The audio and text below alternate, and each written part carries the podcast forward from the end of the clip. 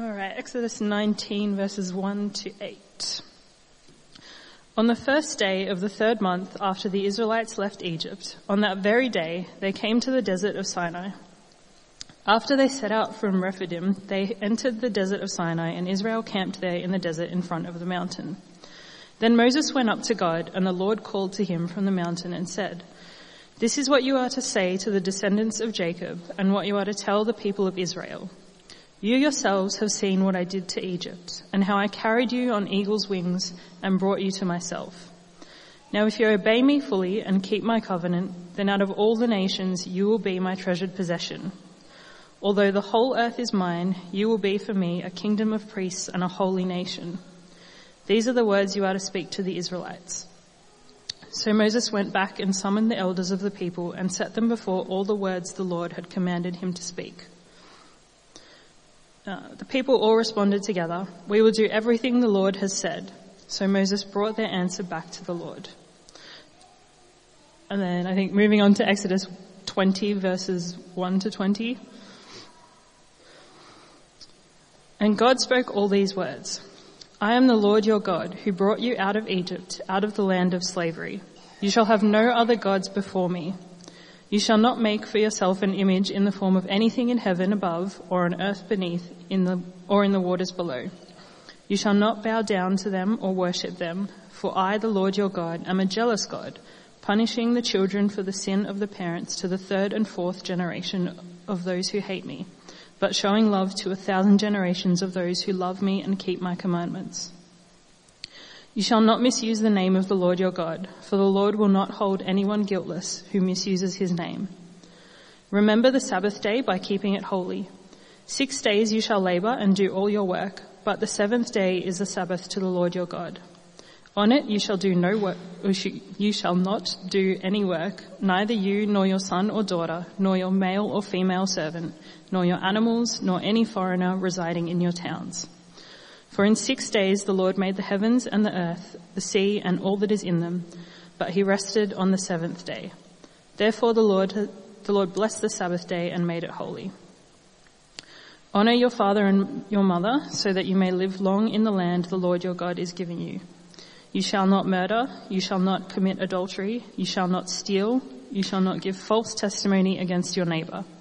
You shall not covet your neighbor's house. You shall not covet your neighbor's wife or his male or female servant, his ox or donkey, or anything that belongs to your neighbor.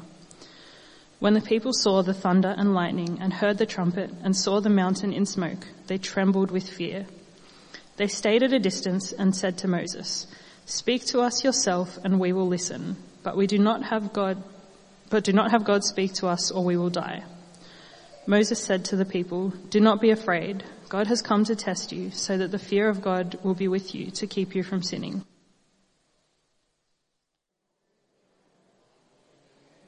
Please do head to the hub and get the talk outlined for today if you would like to follow along. You'll also be able to see on the screen some of the key points that we'll hit through and attack as we get through our passage today. Um, but let's just pray. Uh, I'd love to pray for us as we open God's word now. Our great Father, thank you that in your love and your kindness you have not only rescued and redeemed us, but you show us how to live. This is hard. This is challenging and confronting to be, to see who you are and the commands you have for your people. Father, help us to follow you faithfully, to live a holy life, not to earn your love and acceptance, but because we have it in Jesus. And for anyone here who loves you and belongs to you, Father, create in us a desire for holiness and to follow you faithfully. As we open your word, speak to us, Holy Spirit.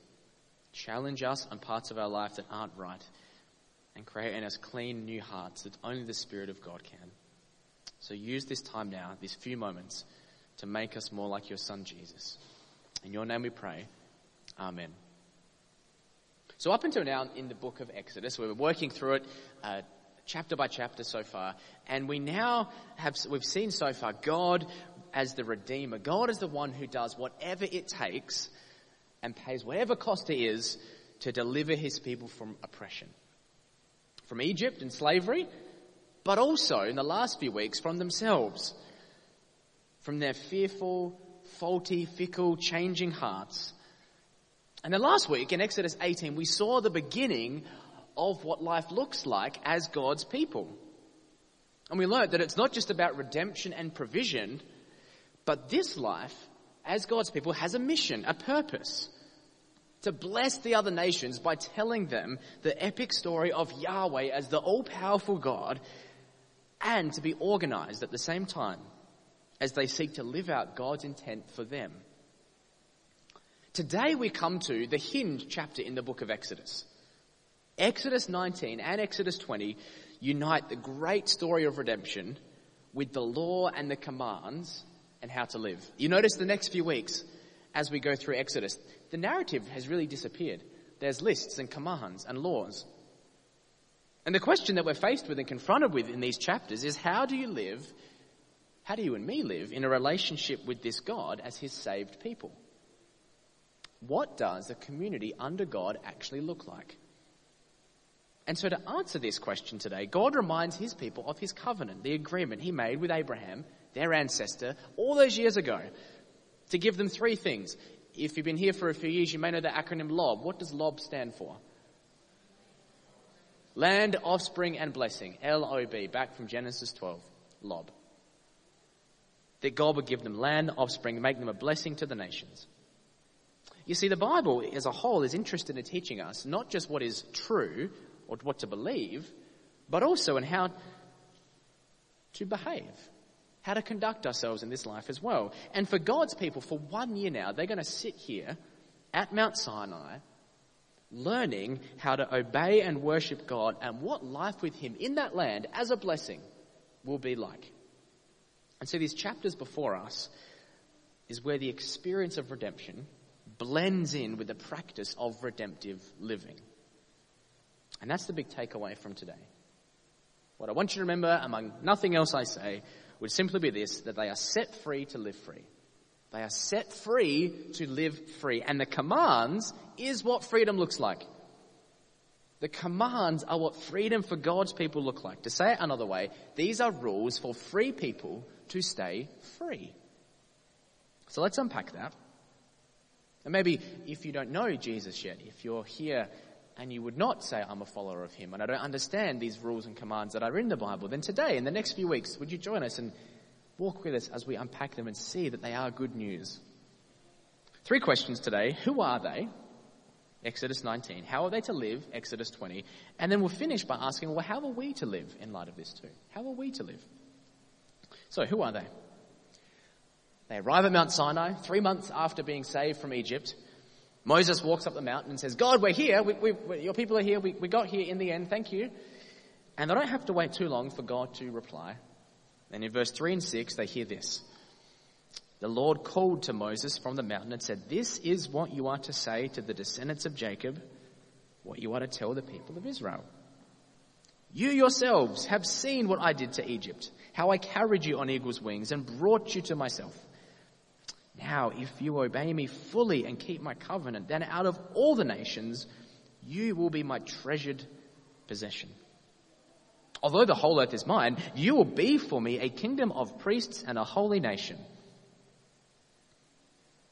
This really is the answer to the question, who are we? And God answers that in three parts. God describes the way he sees his people.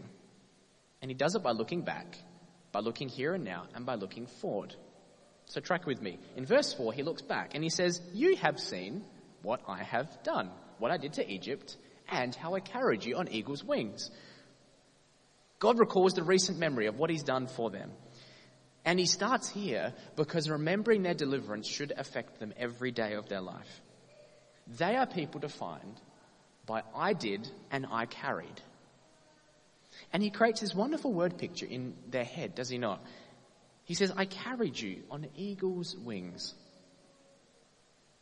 Eagles care for the weak, and they're strong and powerful creatures as well. And that's just like God's protection and care for them too. They have Yahweh of armies standing behind them, before them, in front of them, looking after them too.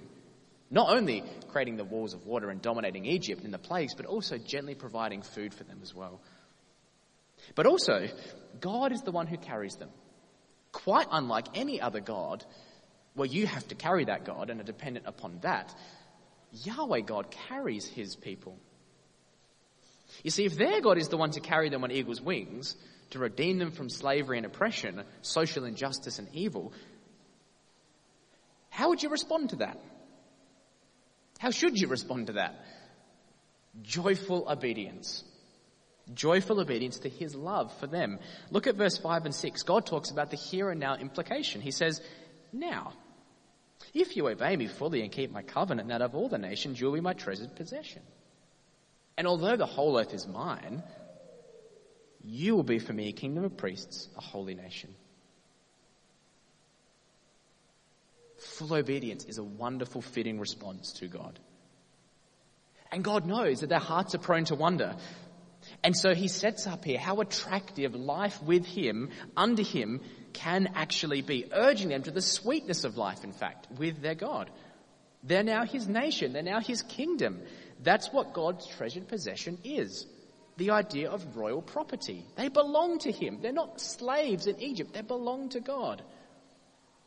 Then God adds skin to the bones in this as well. Not just any kingdom, not just any nation. Notice how he describes them. A holy nation. A kingdom of priests. This is the kind of nation and kingdom God would have his people be. It's if he's saying to them, team, this is what I see when I look at you. All my grace has done this. All my grace has redeemed you. Isn't this how you want to live now? Isn't this one of how you see yourselves too? I do hope so. You see, God is calling his people to be the in-betweeners to stand in between God and the other nations, to bring God to the people, bring people to God through mediating law and sacrifice and informing them what holiness looks like. That's what being a holy priest look, means.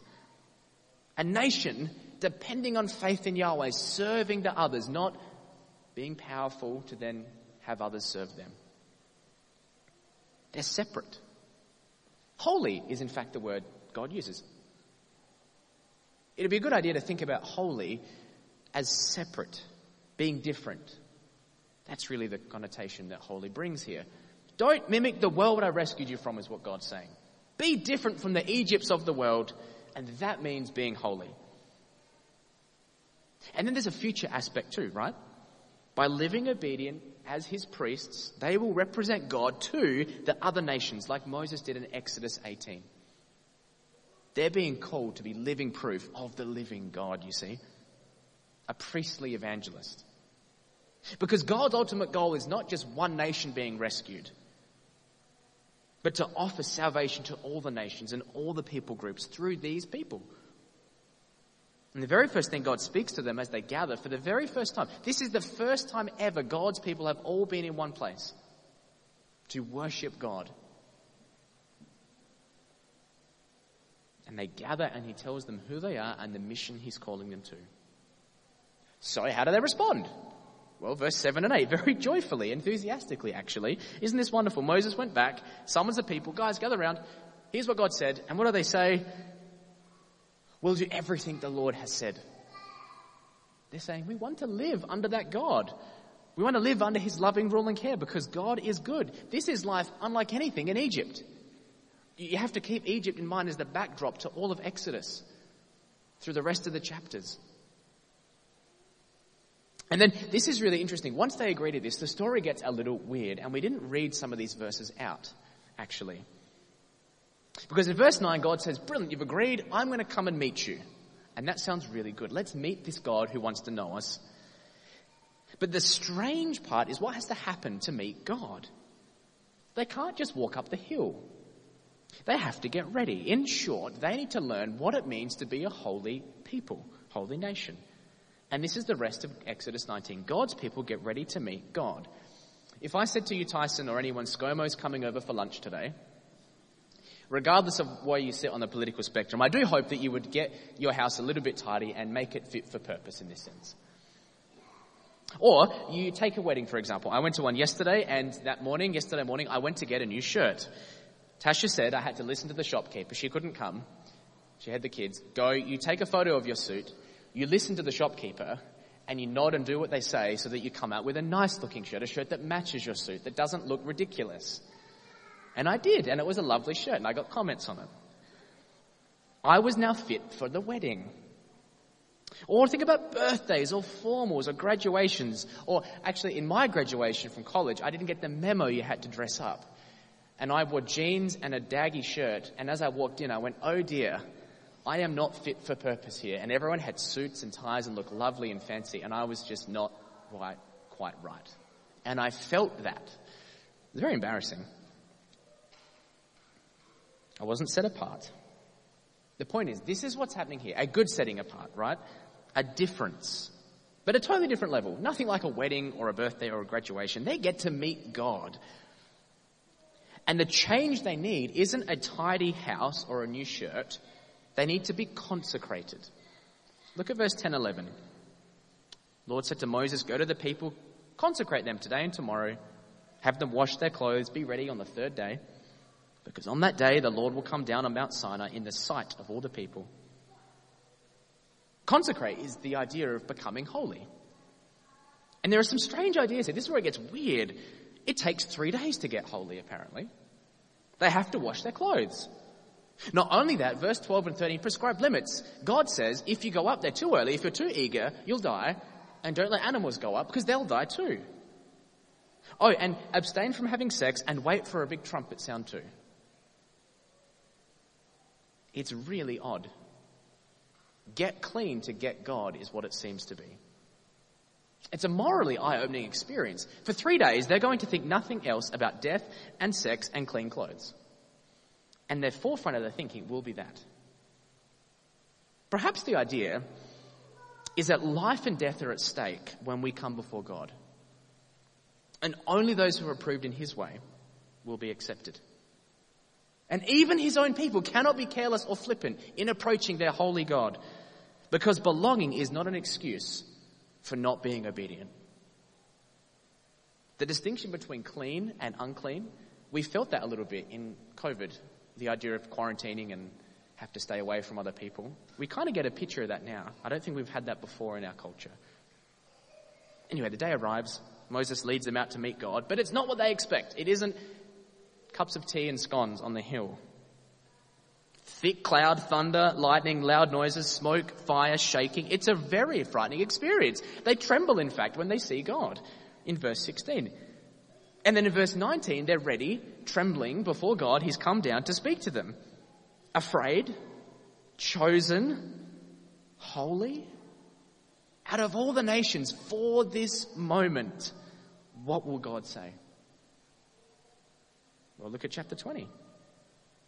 I am the Lord your God, who brought you out of Egypt, out of the land of slavery. You shall have no other gods before me.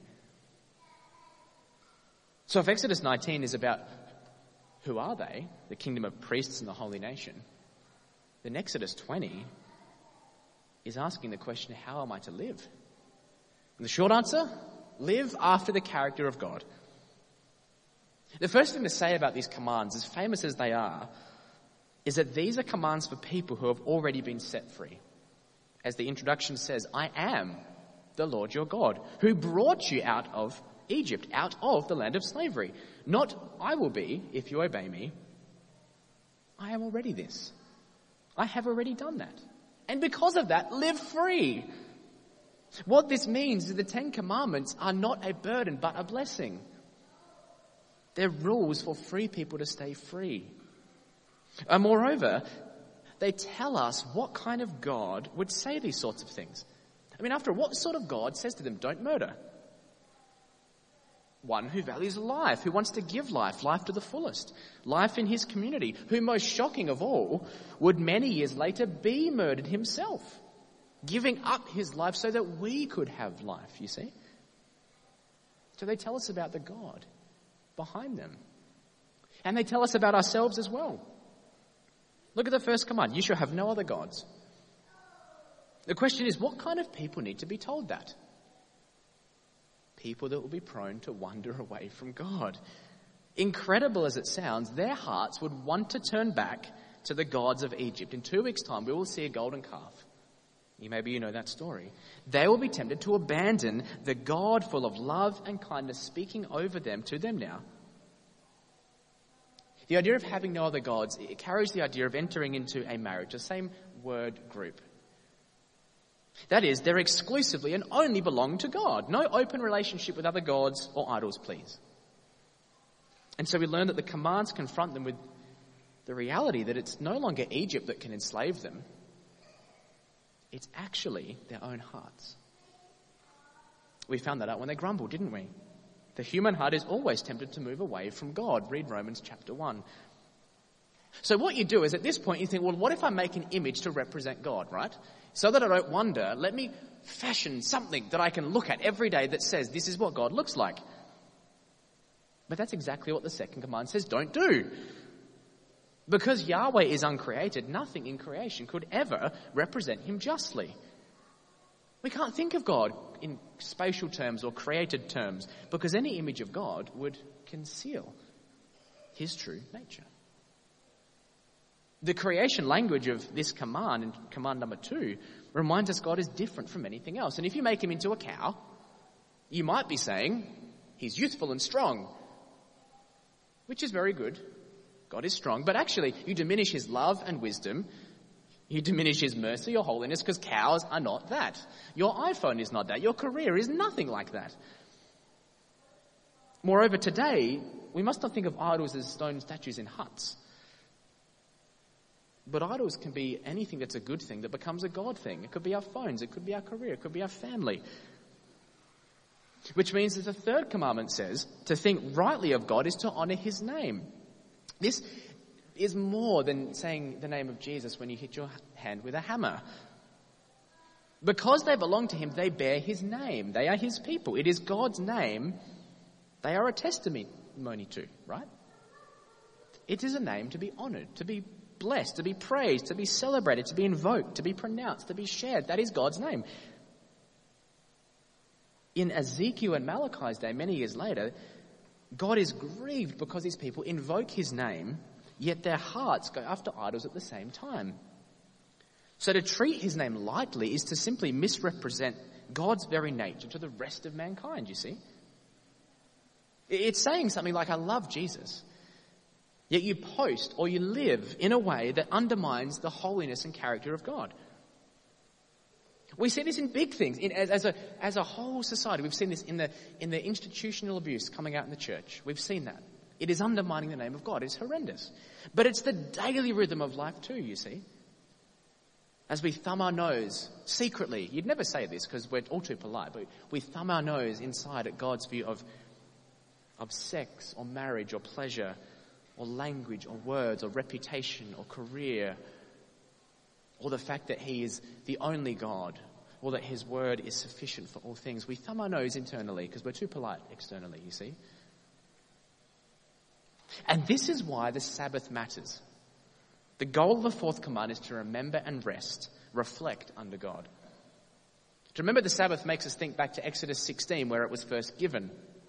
Every time the Sabbath command's given, by the way, in Deuteronomy and Exodus, it changes a little bit.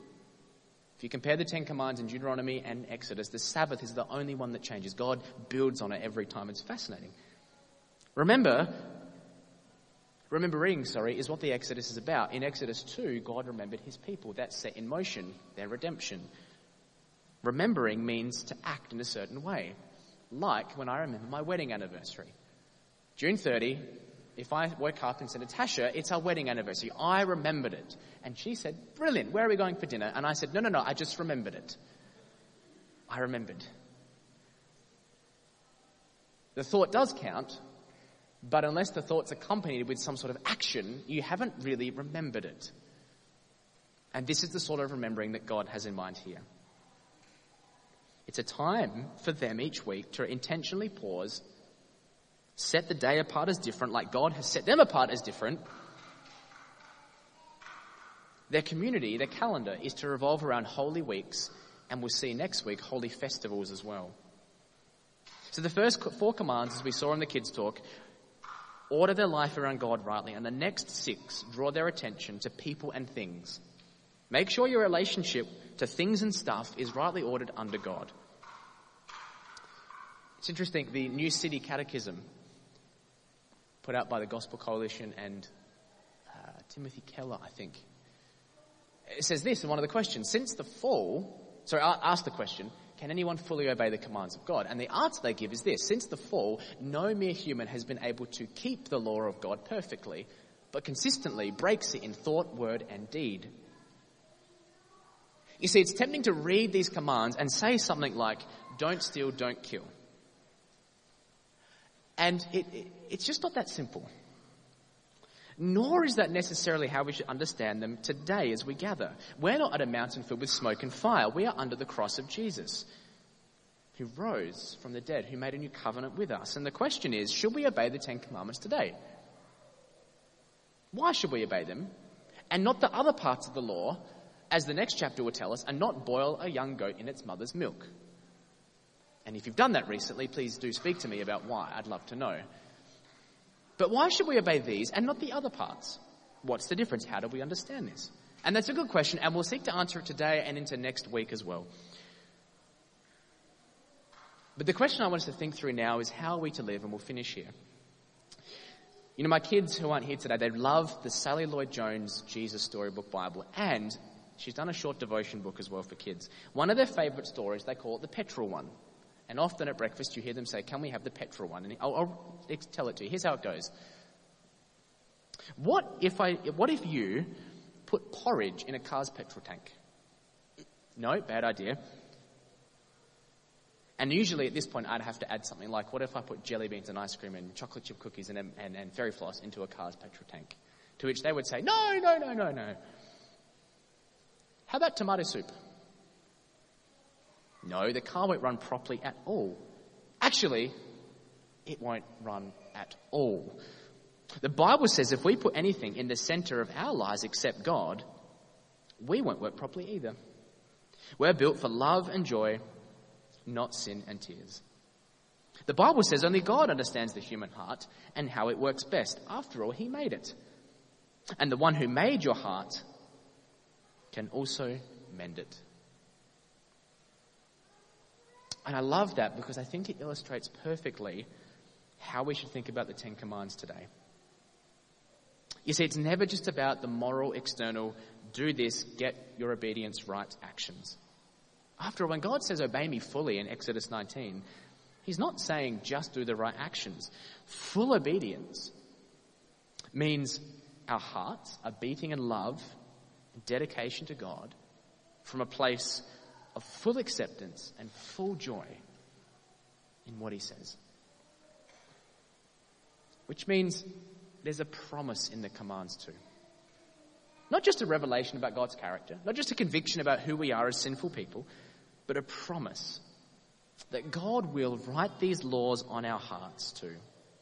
That they will not just inform our behavior, but they will begin to transform us deeply from the inside out. And so we should learn them and know them and obey them but we do so from an inside out new covenant approach. Let me explain.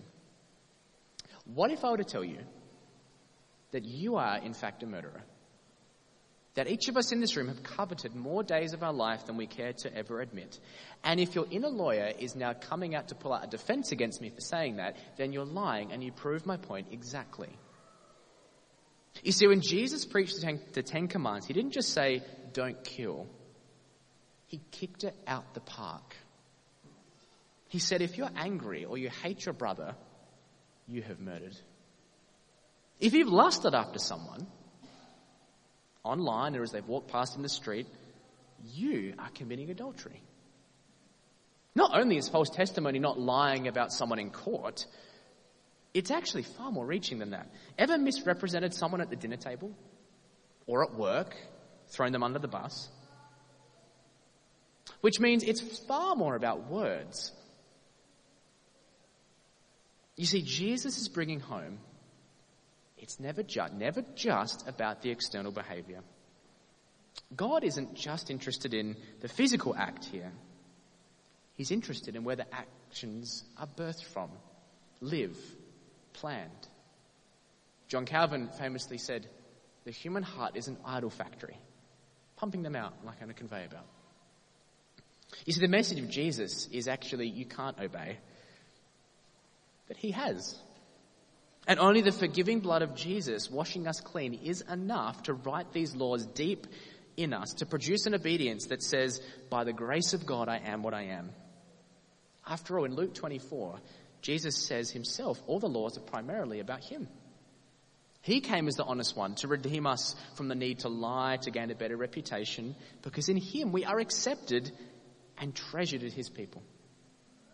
He came and died our death, absorbing God's anger at my sin, so I don't have to give in to anger and frustration at someone else, because God has forgiven all my sin. He came and honored his father and mother, and God the Father, as he perfectly obeyed the Father's will for us on our behalf so that we can be justified by his work, not ours. He came to bring us God's greater, deeper, eternal rest, more than just one day a week, but away from the burden of sin and death and pandemics and pain for all eternity. And this is what the New Testament writers pick up. In thinking about Jesus, Peter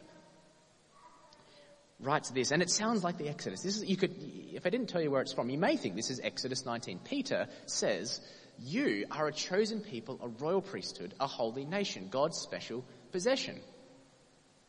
That you may declare the praise of him who called you out of darkness into his wonderful light. And I love this because this, this gets Exodus 19 and 20 in one verse it carries with it the mission of God's people.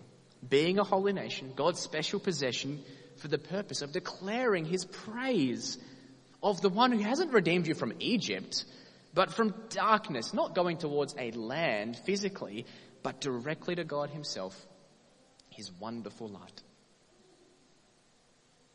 And then he says we're to live as God's holy nation with a passion for holiness, fully obedient to the life giving commands of God. And because of that, we too can say, as Exodus 19 verse 8 says, when the people heard God, we will do everything the Lord has said. And so this week, would you join me in saying, I will do everything the Lord has said? Not to get his love or forgive, but because I love him. How are we to live? With a passion for holiness and being fully obedient. Let's pray. Our great God, thank you that your rules and commands are there for us to live free. That you've redeemed us for a life such as this. It is strange. It is different. But this is what holiness is. It is to be set apart for you. May each of us have a renewed desire to say, I will do everything the Lord has said this week. And Holy Spirit, we recognize that our obedience is, is not possible without your empowering. So Holy Spirit, create in us a clean heart, a pure heart, where we follow you and your leading in our lives and the written word so that we can live fully pleasing lives to you. In your name we pray.